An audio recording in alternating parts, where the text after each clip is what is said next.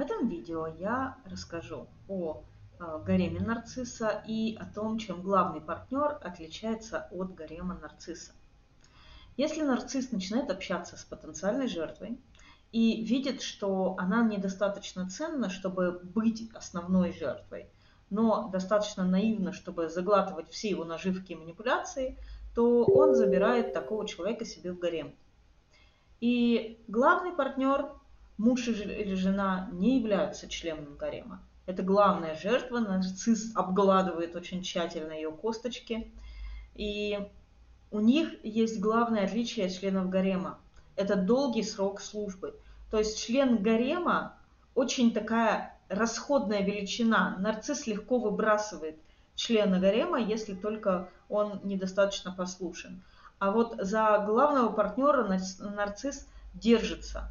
То есть вот тогда, когда он сам решил уже эм, выбросить главного партнера, все съедено, ничего не осталось, найдена замена, тогда да. Но нарцисс не меняет главных партнеров вот так вот, как говорят, как перчатки. А вот членов гарема меняет именно так. Не послушан, не понравилось что-то, так с глаз долой. То есть главный партнер отличается от члена гарема долгим сроком службы, службы инвестициями нарцисса. Нарцисс в них инвестирует. Почему? Потому что он планирует получить большой, э, большую отдачу э, на свои инвестиции. Иногда бывает так, что главный партнер даже пожизненный. И главный партнер почему пожизненный? Потому что это часть фасада успешной жизни нарцисса. Нарцисс же не женится просто так. Он женится на партнере, который улучшает его имидж, который становится вот просто фигуркой, предметом дорогой мебели, которая показывает тоже его престиж, его статус. И в тот момент, когда партнер становится неважен, то есть, например, в начале нарцисс был молод, и вот он выбрал себе партнера, который был престижен на тот момент.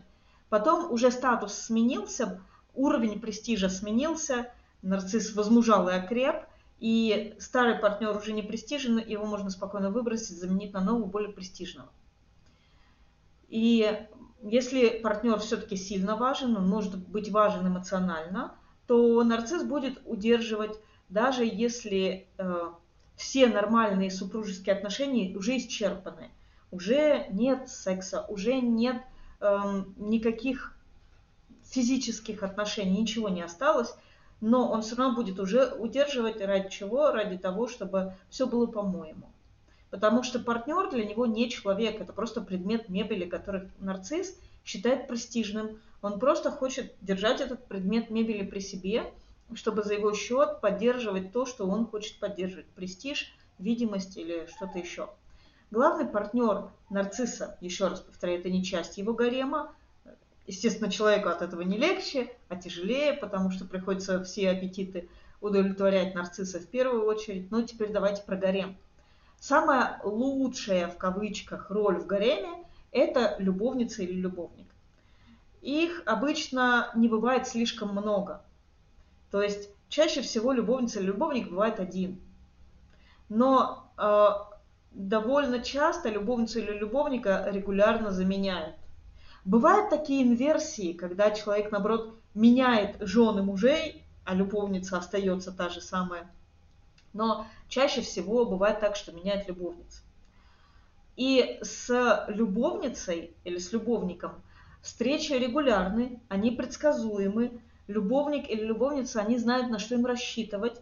И чаще всего их даже кормят обещаниями жениться, эм, когда вырастут дети, когда станет начальником, когда закончит учебу, когда случится какая-то оказия к какой-нибудь дате. И постепенно нарциссический абьюз приводит любовника или любовница к истощению, и тогда его заменяют на новый объект. О причинах, по которым человек становится жертвой нарцисса, я уже говорила в видео «Как вы превращаетесь в корм нарциссов». А вот причины тех, кто долгое время существует на роли любовника или любовницы, уже особенные, они довольно другие. Внутренний ребенок этих людей боится счастливых отношений. Для этого внутреннего ребенка отношения – это ждать. Жертвовать собой, страдать, заслуживать и ждать, когда вознаградят – Но сценарий этого ребенка не предусматривает, что он когда-либо дождется. То есть ждать и никогда не дождаться, вот это прописано в сценарии такого человека. Поэтому он соглашается на эти отношения и находится в них. И такой внутренний ребенок не знает, что делать в счастливых отношениях вместо этого ожидания. То есть вот для него любовь это ждать и надеяться. И поэтому он остается в этих отношениях. А защитники этого внутреннего ребенка, там его внутренний родитель, его внутренний критик, они уже придумывают отговорки и объяснения, почему остаться в этих отношениях правильно и почему надо ждать, когда нарцисс таки на них женится. Следующая ступень в гареме – это человек, не ждущий обязательств, которому уже показали его место. У мужчины нарцисса это будет женщина, к которой он приходит для секса, когда захочет. Он ей ничего не обещает, она свое место уже знает. Будет возникать, сразу давай до свидания.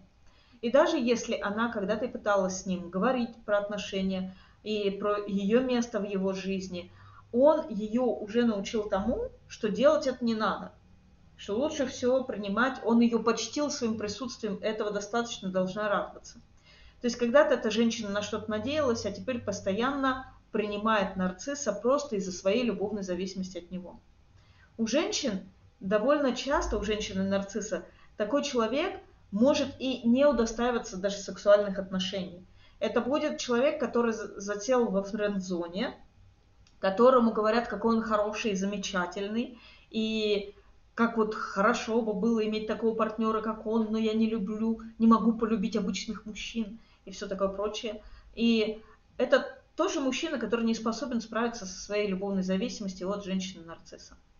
Внутренний ребенок такого человека привык быть отвергнутым. Он верит, что он недостоин любви, он недостоин быть принятым он верит в то, что есть вот достойные люди, какие-то другие люди, которым можно, можно быть счастливыми любви, а ему нельзя. Ему нельзя не только в отношениях, но и вообще в жизни. Такой человек не живет полной жизнью, он не живет для себя. У него способность радоваться, способность наслаждаться вообще в принципе под запретом. Поэтому такой человек подсаживается на нарциссы как на наркотик – потому что он через проекцию, проективно вот через нарцисса испытывает эмоции. Рядом с нарциссом он может себе немножечко позволить тоже насладиться. И он также наслаждается эмоциями нарцисса, исходящей от него уверенностью, энтузиазмом, жаждой жизни. А уверенность и энтузиазм нарциссом рядом с жертвой вполне искренне блещут, потому что они же вампирируют, и тут они просто блещут своим великолепием.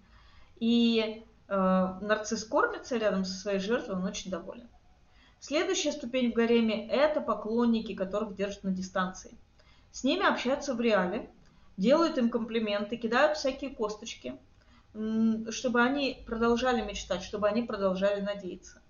Но из-за того, что они недостаточно хороши даже для секса без обязательств, или для френдзоны, их держат на расстоянии. И там причина может быть даже не в том, что там недостаточно красивые, ну вот как, например, секретарша, влюбленная в своего начальника. Он может ее держать на расстоянии просто потому, что ему а, не нужны лишние проблемы. Не, нужны драмы на работе. Да, он своих любовниц держит там, где никто их не видит. Но и это еще не самая нижняя ступень в гареме.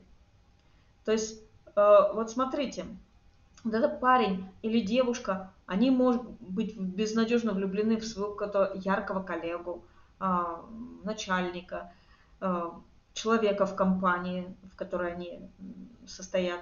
И этот человек, он нравится всем. Ну вот им кажется, вот он какой яркий, прям все не могут перед ним устоять, и я тоже не могу. И этот человек слишком яркий, чтобы даже подумать, что что-то может получиться.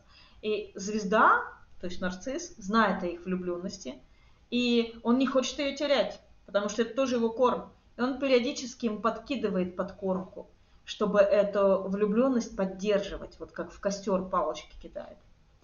Внутренний ребенок таких людей привык быть незаметным он все еще ждет, когда он вырастет большой, и тогда начнется настоящая жизнь, а пока еще она не началась.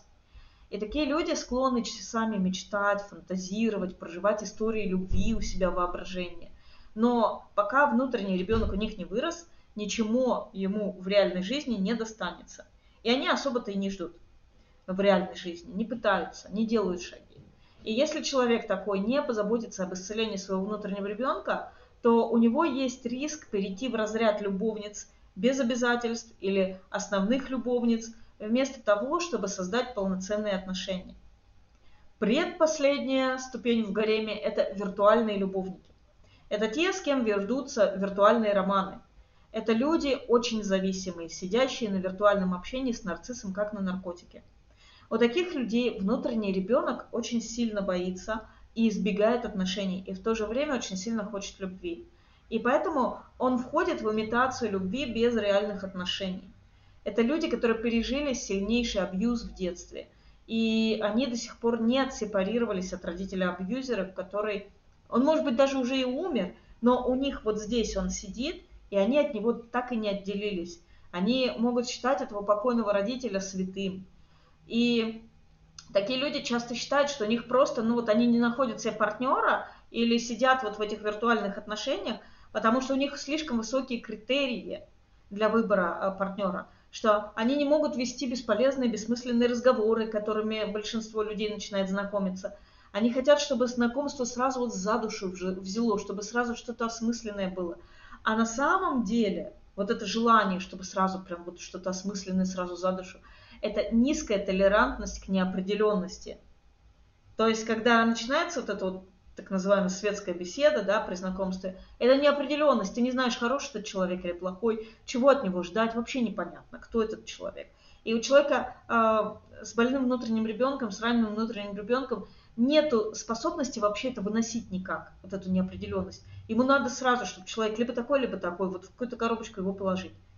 То есть тревожно, и эту тревогу человек не может вынести, и он ее объясняет тем, что у него высокие критерии. И э, такие люди э, часто отвечают на сообщения, например, на сайте знакомств аккаунтов без фотографий, на откровенный скам, когда в сообщении человек начинает писать, вот ты знаешь, по твоей внешности я чувствую, что между нами есть какая-то связь. И собеседник обычно затягивает их в треугольник Карпмана, где человек-ребенок, либо скамер, Э, рассказывают про свои тяготы и невзгоды, либо оба начинают друг другу жаловаться на свои тяготы и невзгоды, про жизненные катастрофы, про самые страшные какие-то жизненные события. Эм, э, Скамер может э, рассказывать, что он вот сейчас там лежит в больнице, ноги отказали, и все такое, ну вот прям выдавливать слезы. Ну, в общем, скамеры или нарциссы, или другие люди, они знают свои приемы. Я говорю скамер, но это не всегда человек, который вымогает деньги. Это человек, может быть, э, его вознаграждение могут быть просто эмоции. Вот видеть, как на него подсел тот человек на том конце интернета, а, на том конце связи, мессенджера, и как он от него стал зависим. Ему достаточно этого.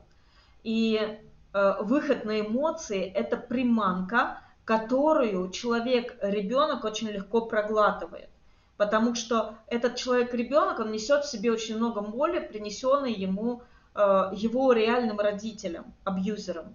И он эту боль очень хочет выплеснуть, выговорить кому-то. И он ждет поэтому вот этого вот реального знакомства, когда начнется реальное общение. А реальное общение – это поставить другого человека на место родителя и просто э, попытаться от него получить какое-то э, сострадание – на все, что ему пережилось, довелось пережить в жизни. И такой человек будет неоднократно наступать на грабли виртуальной влюбленности и так и не делать никаких выводов. Просто потому, что его ребенок внутренний ищет именно эту динамику, что будет эм, депривация эм, нормальных, э, нормальных отношений, э, того, чтобы видеть, того, чтобы ощущать, и он ждет боли, отвержения, предательства от того человека, которого он поставит на а, место своего родителя.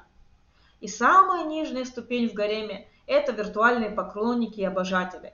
Их держат нарциссы ради виртуального престижа, лайков в социальных сетях, восхищенных комментариев и в качестве виртуальных летучих обезьян. Защищать от недоброжелателей и атаковать неугодных – Поэтому нарциссы обычно очень сильно постят в соцсетях для того, чтобы у них был этот э, виртуальный гарем, которому можно сказать фас, и они полетят атаковать неугодного. И э, такие люди часто состоят в реальных отношениях, но они не живут реальную жизнь. То есть они не хотят входить полностью в свою реальную жизнь. И вместо того, чтобы сделать свою жизнь удобной, хорошей для себя, стать героем своей жизни, играть в свои игры, которые им нравятся в этой жизни, они находят виртуальный персонаж, который ставят на пьедестал и следят за ним, ставят ему лайки и получают эмоции через ассоциацию себя с ним. То есть почти то же самое, что кино смотреть. И внутренний ребенок таких людей, он не верит, он не может поверить в то, что он может стать героем своей жизни, что он может сделать свою жизнь такой, как он хочет. Э, вот то, что он хочет проживать, в его силах сделать этот ребенок, он не верит. Другие могут, а я не могу. А почему не верит? Потому что он постоянно, под постоянным гнетом внутреннего критика. Но он даже не осознает часто этого внутреннего критика, он не осознает этого гнета. Просто живет вот так вот неосознанно, э, чувствует какое-то давление, находит вот там вот отдушину, и все. Вот посмотреть, как другие живут, вот посмотреть, как красивые пары живут, или просто красивые люди живут. Просто не живет для себя, и все. Но он думает, что, ну как бы это же у всех так. Все же живут вот так, и, и, и я живу так же, как все. То есть там осознанности очень мало. И э, вам важно понять, что внутренний ребенок владеет эмоциями. У всех у нас нашими эмоциями владеет внутренний ребенок. И если мы не заботимся о своем внутреннем ребенке, то э, наши эмоции полностью захватывают нашу жизнь. Если мы заботимся о своем внутреннем ребенке, то мы сможем договориться и все организовать так, чтобы и эмоции у нас были в порядке, и жизнь у нас тоже была в порядке.